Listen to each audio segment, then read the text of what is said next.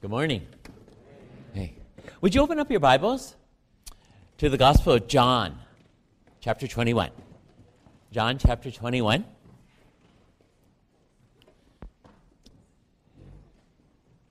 And I want us, um, after you have it, uh, I want you, us to stand up and to read it together. Okay? So, we don't do this enough um, to stand in the time when the reading of God's Word happens, but it's a good practice, at least every now and then, so it doesn't seem like a ritual. To remind us that we honor God when we read His Word, and we turn ourselves over to God so that His Word will enter into us. So, would you please uh, read with me verses 1 through 14 of John chapter 21? Let's begin. Afterward, Jesus appeared again to his disciples by the Sea of Galilee. It happened this way Simon Peter, Thomas, also known as Didymus, Nathanael from Cana in Galilee, the sons of Zebedee, and two other disciples were together. I'm going out to fish, Simon Peter told them, and they said, We'll go with you. So they went out, got into the boat, but that night they caught nothing. Early in the morning, Jesus stood on the shore. But the disciples did not realize that it was Jesus. He called out to them, Friends, haven't you any fish? No, they answered. He said, Throw your net on the right side of the boat, and you will find some. When they did, they were unable to haul the net in because of the large number of fish. Then the disciple, whom Jesus loved, said to Peter, It is the Lord.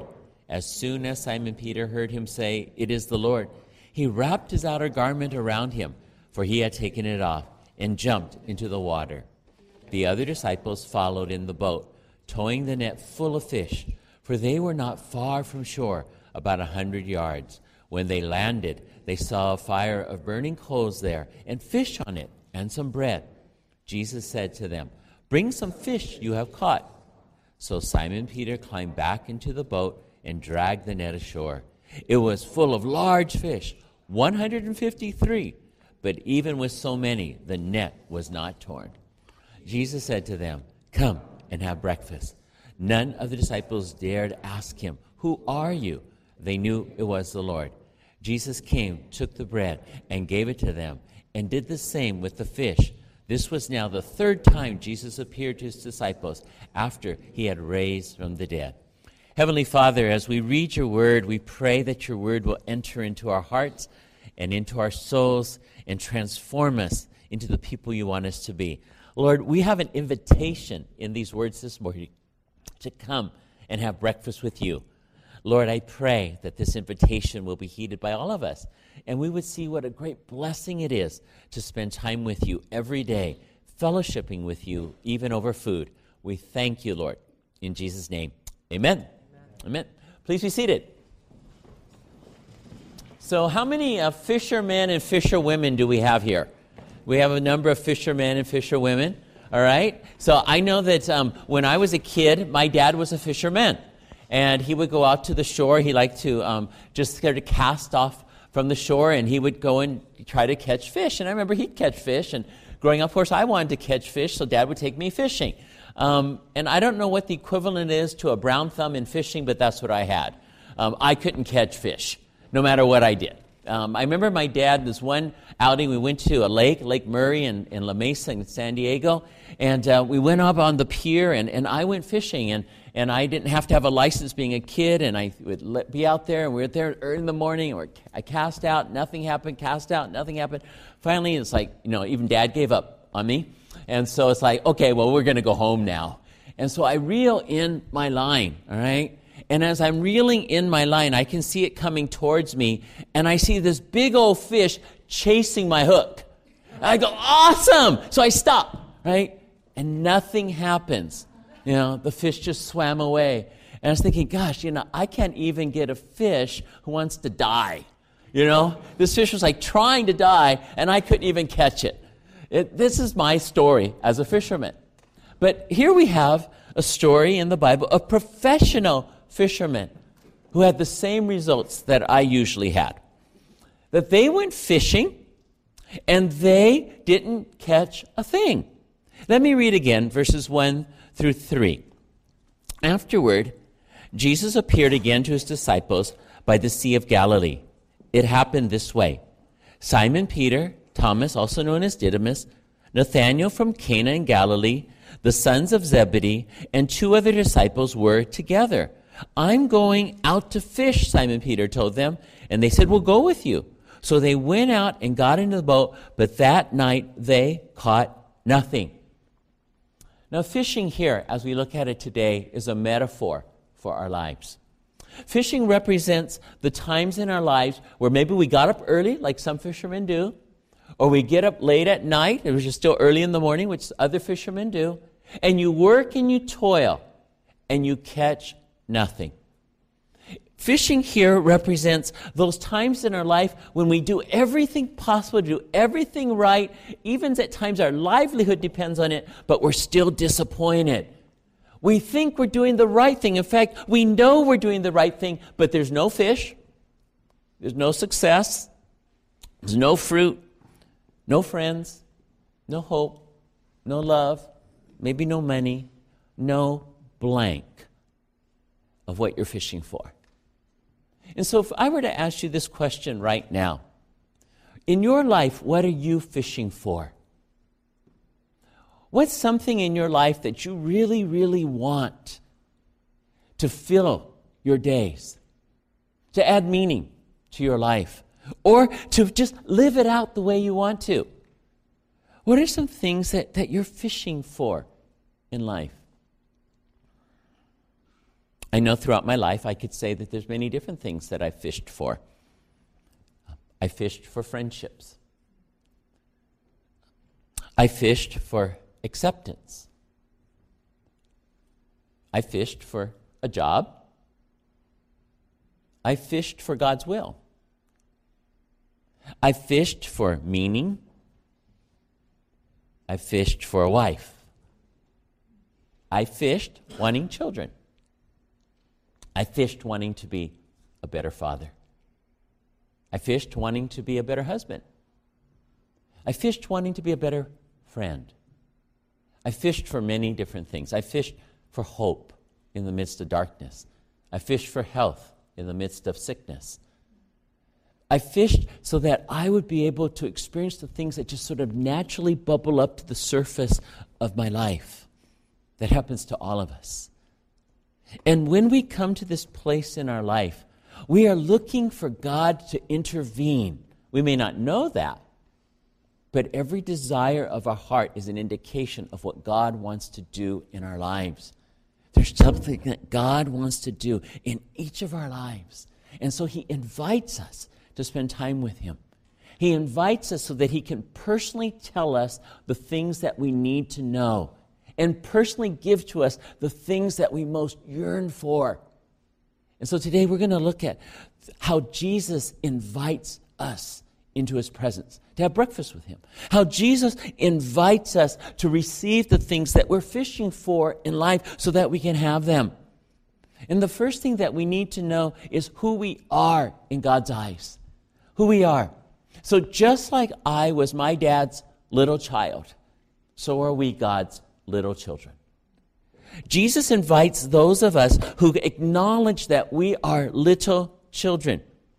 In verse 5, the Bible says that after Jesus had seen them, he's standing on the shore. He calls out to them and he says, in NIV, he says, Friends, haven't you any fish? No, they answered. The word friends is actually probably better translated little child. Little child.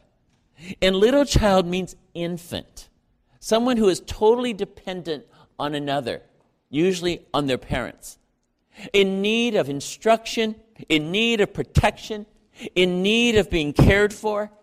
And this is what Jesus is saying to his disciples. Now, the Bible says at the end of this passage, this was the third time that Jesus appeared to his disciples after the resurrection. This is the fourth Sunday of Easter. And we're remembering the resurrection of Jesus. So we're looking at the stories of the resurrection. We're looking at the stories of hope. And so here is a story of great hope for all of us in the resurrection. That even like these disciples, they've gotten up early in the morning and, and their mind is probably foggy. The, the weather might be foggy as well. And they're hungry. They go out fishing for food and, and they need to still have a living, so maybe they're going out fishing so that they can sell some fish. But they don't catch anything. And then somebody along the shore cries out to them and says, Little children. And they respond. And they come to Jesus like a little child, as we'll see in the coming passages. As God calls us to acknowledge that we are little children. One of the most important things that we can do to acknowledge that we are little children is to admit the fact that when it comes to fishing, at times we don't know what to do and we haven't received what we want. And so, just like the disciples had to say in, in question to what Jesus was asking, they had to acknowledge, No, I don't have what I need. And little children do that. And that's what we need to do. When we have a place in our heart where we want God to fulfill the fish or that emptiness within us, or, or to give us the thing that we so much long for, we need to say, You know, God, I don't have it. I don't have it. I'm just a little child. How does God feel about us? Look on your outline and you'll see Matthew chapter 18, verse 2 through 4. Um, let's read that out loud together. Jesus called a little child to him and put the child among them. Then he said, I tell you the truth. Unless you turn from your sins and become like a little child, you will never get into the kingdom of heaven. So anyone who comes as humble as this little child is greatest in the kingdom of heaven. It's the same word that we have in our passage in John that's in Matthew. Little child, friends. That God sees us in this way. He wants to be among us. He wants to forgive us of our sins, but we have to acknowledge that we have that emptiness within us. We have to repent of our sins. We have to become like a little child who acknowledges their need. We need to come up to God and say, I need you. I need you. Would you help me? Now that's who we are. And Jesus is the one who will come to us. Jesus is the one who will begin to give us the things that we need so that we have the fish that we need. So Jesus invites us. He invites us to spend time with him. But then he says to his disciples, he, he calls out to them in verse 6 and he says, Throw your net on the right side of the boat and you will find some. Now, they hadn't found fish all night. But Jesus tells them to throw your net on the right side of the boat. Specific instructions. Now, how could he do that? Well, he had done it before. He had helped the fishermen to find fish before. And they knew that it was a sign of his sovereignty. In fact, in Luke, we read a story where Jesus was going to call Peter to be one of his disciples. Peter had been fishing. They didn't catch fish. Just like in this story, Jesus tells them to go and to cast the net out. They cast the net out and they catch so many fish that the net begins to break. Peter, when he recognizes Jesus in that moment, he falls down and he says, Go away from me. I'm not worthy of you he recognized the greatness of Jesus. But here, he is recognizing the sovereignty of God, the power of God to know where the fish are or to bring the fish by so that they might go into this net to show the power of God. And this is the sovereignty of Jesus. This is his authority. And it's so important as a child, right? You know, a child just sort of naturally knows mom and dad have authority. Mom and dad have authority. And so as the child grows up and, and the parent tells the child what to do, they're supposed to obey. And this is what Jesus is telling his little children I want you to obey. I want you to trust. I want you to trust me in such a way that it turns into obedient action, even though it seems impossible. And that's what's so important is that when life seems impossible, we're primed for a test. We are being tested as to do we really believe in the authority of God? Do we really believe in the sovereignty of God when life isn't going well? Do I really believe God's still in control? And when I come to God, He tells me to trust Him. He tells me to put my faith in Him. He tells me to throw my net out and trust Him. I don't know what that would mean for you. But throwing the net out for me means that there are times that I have to step out in faith when I don't know where I'm going. Or I have to step out in faith even though I know it's going to be difficult. Or I have to talk to somebody because I've hurt them and I have to ask for forgiveness even though I don't want to. Or I have to, to get up a little bit earlier so that I make sure that I spend time with God even though I'm really tired. Or that I acknowledge to God that I'm a sinner. Or that I acknowledge to other people that I need their help. And so there are so many times where we need to throw out the net of our lives to trust God to take care of us. When we don't see the answers, it's below the surface. We can't see it. We need a miracle.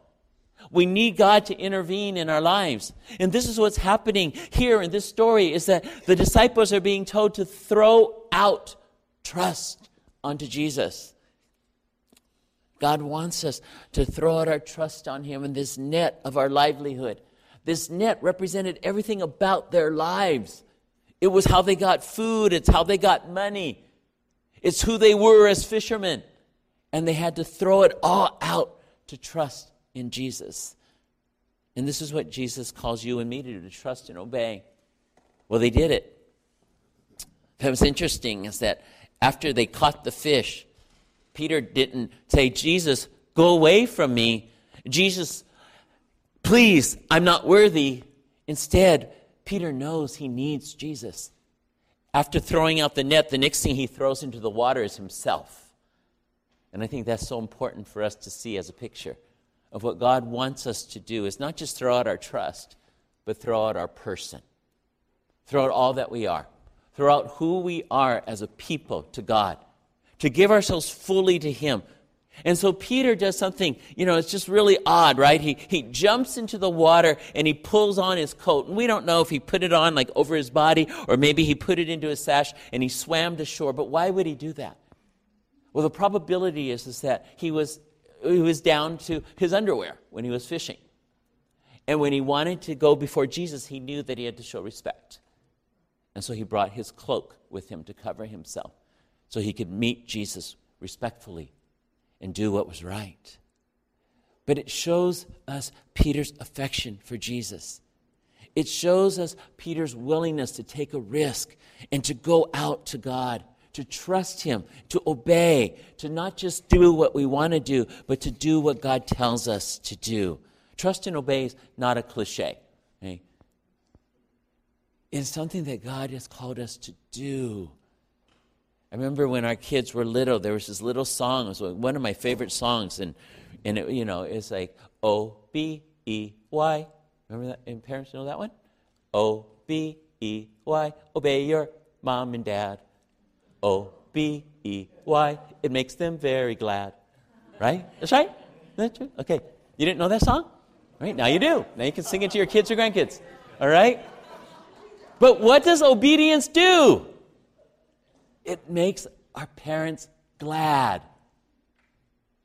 O B E Y. It makes them very glad. And when we obey God, it makes him very glad. He's a person, he's a father. Jesus is our father. He loves us and he cares for us, and he wants us to trust him. Trust him and obey him even if we can't see the answers right away. Jesus also invites them into something else as he invites us. He invites us to work with him. Let me read verses 8 through 11. The other disciples followed in the boat. So, you know, Peter's swimming to shore. And they, they're following in the boat, and they tow the net full of fish, for they were not far from the shore, about a 100 yards. When they landed, they saw a fire burning coals there with fish on it and some bread. Jesus said to them, Bring some of the fish you have caught. So Simon Peter climbed back into the boat and dragged the net ashore. It was full of large fish, 153. But even with so many, the net was not torn. Jesus answered their needs. Jesus was taking care of all that they needed and all that they wanted. He was going to fill up their net. He was taking care of them when they got on the shore. He was already cooking. He was already barbecuing. There was a fish there already being cooked. There was bread there already being toasted. And they were going to have a meal with Jesus. He is going to take care of them, and He promises to His children He is going to take care of all of our needs. He's going to supply every need. Whatever it is we're fishing for, He's going to supply. Now, to these disciples, it was the bread and the fish that they were looking for at that moment. And the bread is the harvest of the earth, and the fish is the harvest of the seas. It represents the whole world that God has sovereignty over. And He brings the food to His disciples. There's not one meal, there's not one meal you or I have ever had that wasn't supplied by God. There's not one meal you and I have ever had that wasn't supplied by God. Because everything that is made in this earth that becomes food is something that God had created. God loves us, and He wants us to have this. But He doesn't just sort of do it all for us, because He doesn't want us to remain as little children. He wants us to grow up. And so we have in this wonderful picture Jesus calling out a third time to his disciples, and he says, Bring some of the fish you have just caught. Bring some of the fish. And this is what you and I do. That bring means we work with him. We work with him. Now, he does the major work, right? So he brings the fish under the boat on the starboard side. He tells the disciples, throw the net over so they'll get caught. Jesus counted out 153 fish, put them there under the boat. The, the fishermen caught it, they drag it to shore, and then Jesus says, Bring some of the fish you have caught. You have caught. Now, you know, it should have said, Bring some of the fish that I gave to you. But he gives them credit for catching the fish when he did all the work. It's just like a parent, right?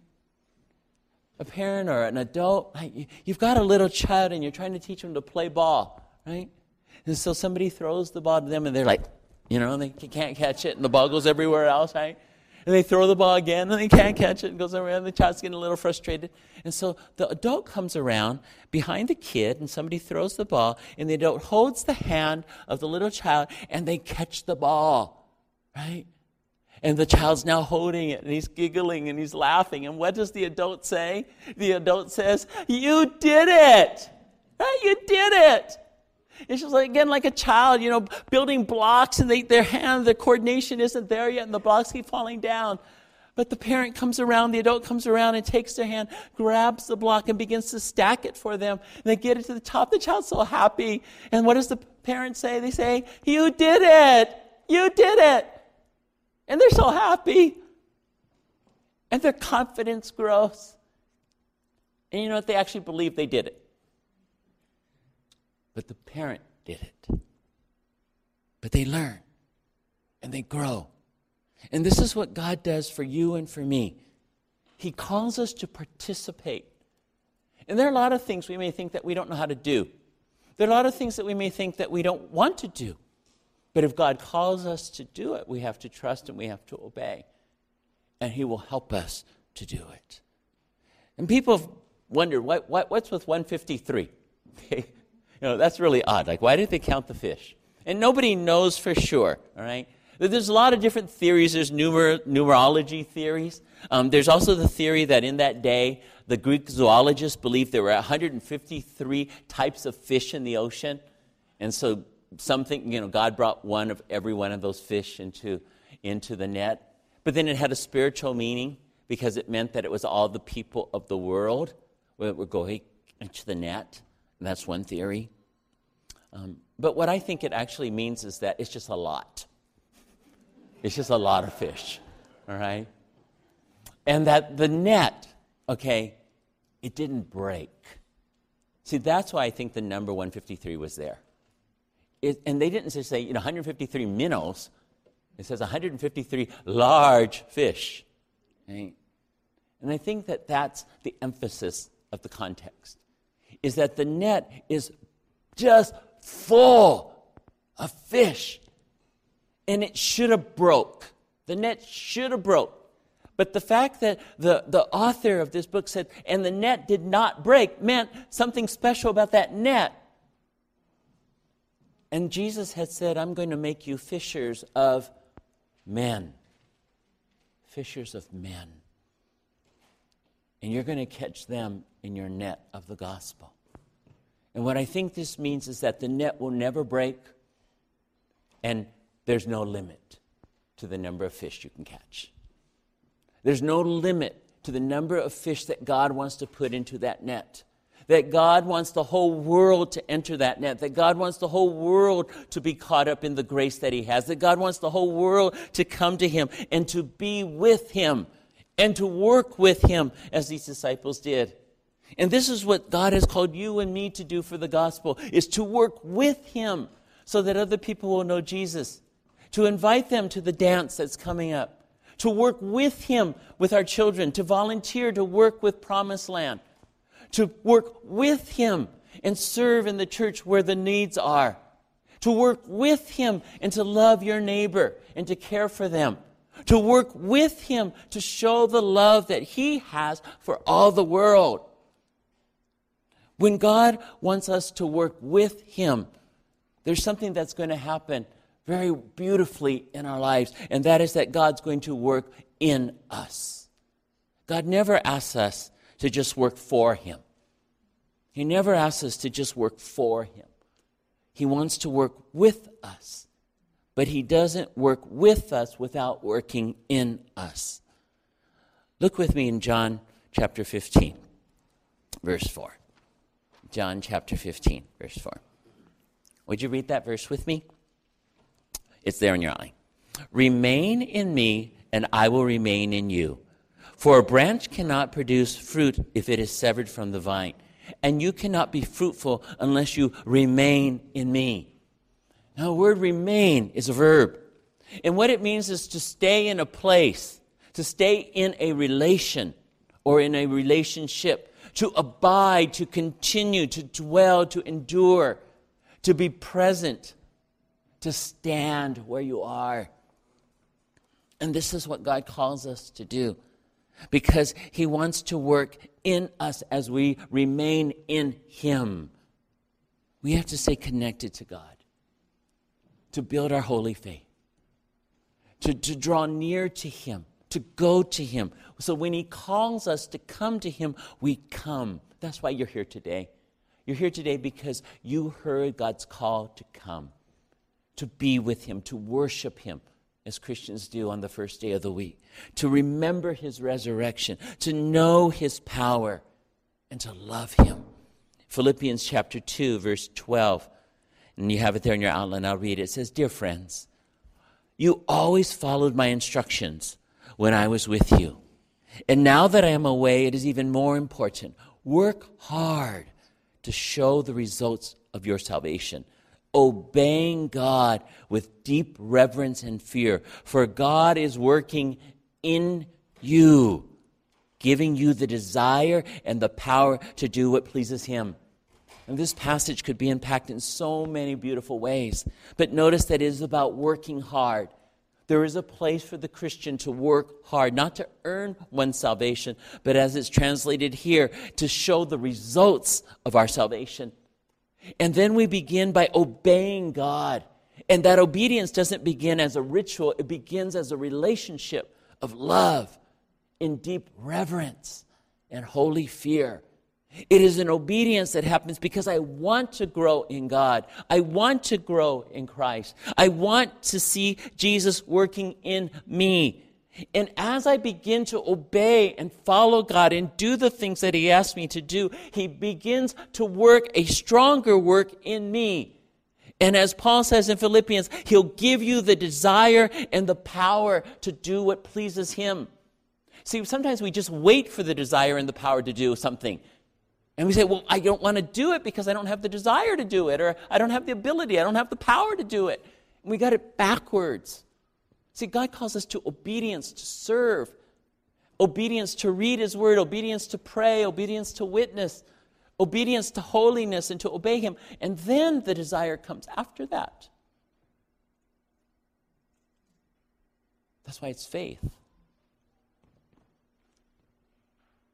Sometimes we say, I don't feel like it. Of course not. But feelings aren't the motivation to obey God. Faith is the motivation to obey God. And this is what God is calling all of us to to obey Him first. And then you'll see. Then you'll see the desire grow. Then you'll see the power come. And then you'll know you're pleasing God. And it'll be a blessing that you have never experienced before. As you see God working in you, as you are working with Him, and as He is doing a work of greatness through you for Him and His kingdom. And Jesus also invites those who are hungry and thirsty. These are the verses that I just, I love. I love verse 12. Jesus said to them, Come and have breakfast. None of the disciples dared ask him, Who are you? They knew it was the Lord. Jesus came, took bread, and gave it to them, and did the same with the fish.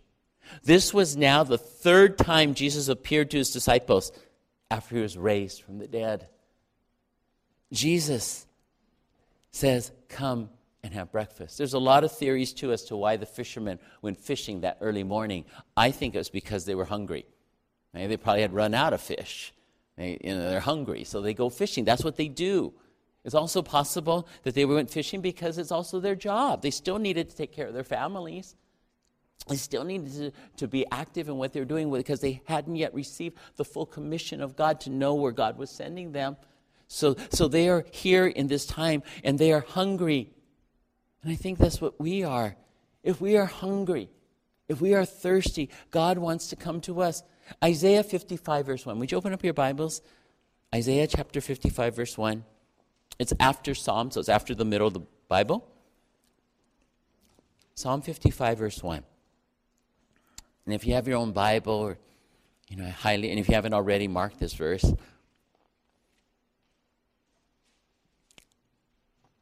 Isaiah 55, verse 1, it says, Come, all you who are thirsty, come to the waters, and you, and you who have no money, come, buy and eat. Come, buy wine, milk, without money and without cost.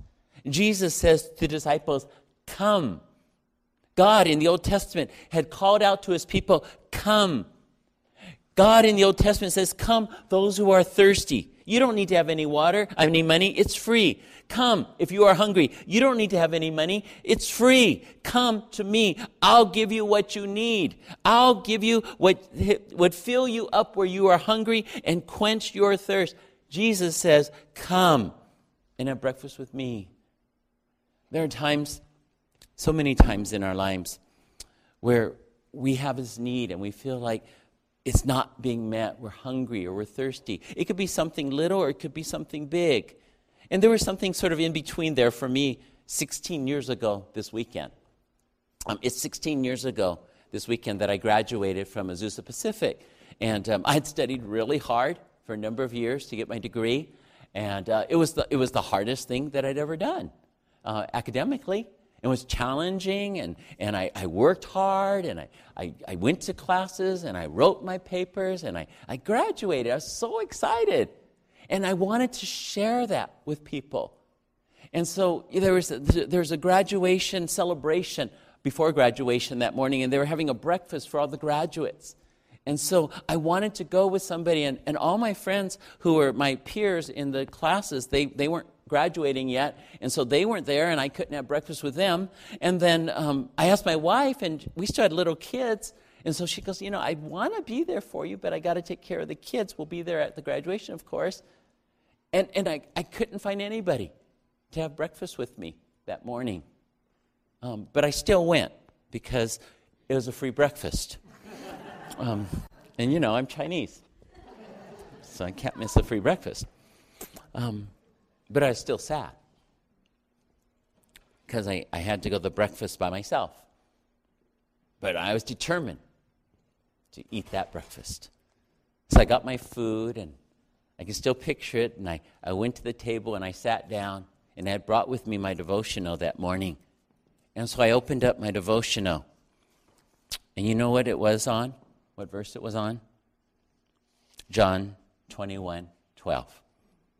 Come and have breakfast. You know how I felt when I opened that up, sitting there with the breakfast in front of me, wanting so badly to have somebody with me? And I read these words from Jesus Come have breakfast. That's so awesome, isn't it? But that's not just for me, that's for all of us. If we'll spend time with Jesus, you will find that there are these amazing miracles that God intervenes. I just want to share with you what I wrote after I did my devotion there. Because this is what I want for you. This is what God wants for us, for all of us. And so I wrote, Dear Lord, you invite me to breakfast with you at Azusa and beyond. Thank you, Jesus. Thank you for your miraculous invitation. You invite me into your joy today, and I rejoice in you. I'm so glad I have you, and you have me, and we have others to share our joy. I'm graduating today, Lord. You did it. You did it. You did it in me, and you did it for me, and you did it with me. It's a beautiful day, Father. Thank you for making it this way. That's for us. When we spend time with Jesus, He is inviting us to have breakfast with Him. And who is He? He is the resurrected Lord. The Bible says this is the third time Jesus appeared to his disciples after he was raised from the dead. Jesus showed his disciples that he bodily raised from the dead in a spiritual body so that he could eat the food. He didn't need the food, but he could eat the food because he was tangible, he was real, he was spiritual. In this sense, he was physical to his disciples. That he would be able to be touched and he could take the food or they could see it, that it's the real Jesus, the same Jesus that died, is the same Jesus that's alive. Is the same Jesus that gives us all the promises that we need for everything we're fishing for. Look in Hebrews chapter 2, verse 14. I'll read it, and it says, Because God's children are human beings, made of flesh and blood, the Son also became flesh and blood. For only as a human being could he die, and only by dying could he break the power of the devil, who had the power of death. Only in this way could he set free all who have lived their lives as slaves to the fear of dying. So much of our fishing is trying to avoid the fear of dying, to try to fill up something in our lives. But the only thing that takes that fear away is Jesus. And knowing that He loves us, and knowing that He's real. He is real. He is the person who came at Christmas, and He's the same person who resurrected at Easter. And He wants to come to us and invite us. Come and have breakfast or come and have lunch, or come and have dinner, or come and have coffee with me. Jesus wants to spend time with us. Whenever we're hungry, whenever we're thirsty, it's a reminder of the invitation that Jesus says, Come and eat with me. I want to encourage you this week as an application to set aside a time, one meal, at least one meal this week, that you eat alone with Jesus, that you spend time with Him and you recognize His presence in your life, and you can talk to Him. You can tell Him what you're fishing for. You can tell Him what you're hungry for. You can tell Him what you're thirsty for. And He will come to you and be with you. In John chapter 7, 37, it says, On the last day, this is the, toward, in the middle of Jesus' ministry, on the last day, the climax of the festival, Jesus stood and shouted to the crowds, Anyone who is thirsty may come to me. Anyone who's thirsty may come to me.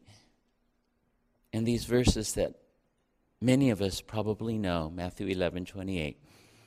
Then Jesus said, Come to me, all you who are weary and carry heavy burdens, I'll give you rest. Come to me. Anyone here who's weary, anyone carrying a burden, and he will give you rest. Let's pray. Heavenly Father, thank you for coming to us. Thank you for loving us more than we deserve, giving us grace, mercy, and fulfilling all of our needs. Lord, we confess that we don't know what to do. We don't have what we want. We didn't catch that fish. But you're here now. And we know that what we really need is you. What we really want is you. And the only thing that will really fill up our souls is you. You are who we hunger for. You are who we thirst for. So, Father, we pray that we would come and have breakfast with you regularly, that we would come and eat with you and do with us. Thank you, Father, for your promises that you will do this. We pray, Father, that we would find nourishment in you this week as we spend time with you each day. In your name we pray. Amen.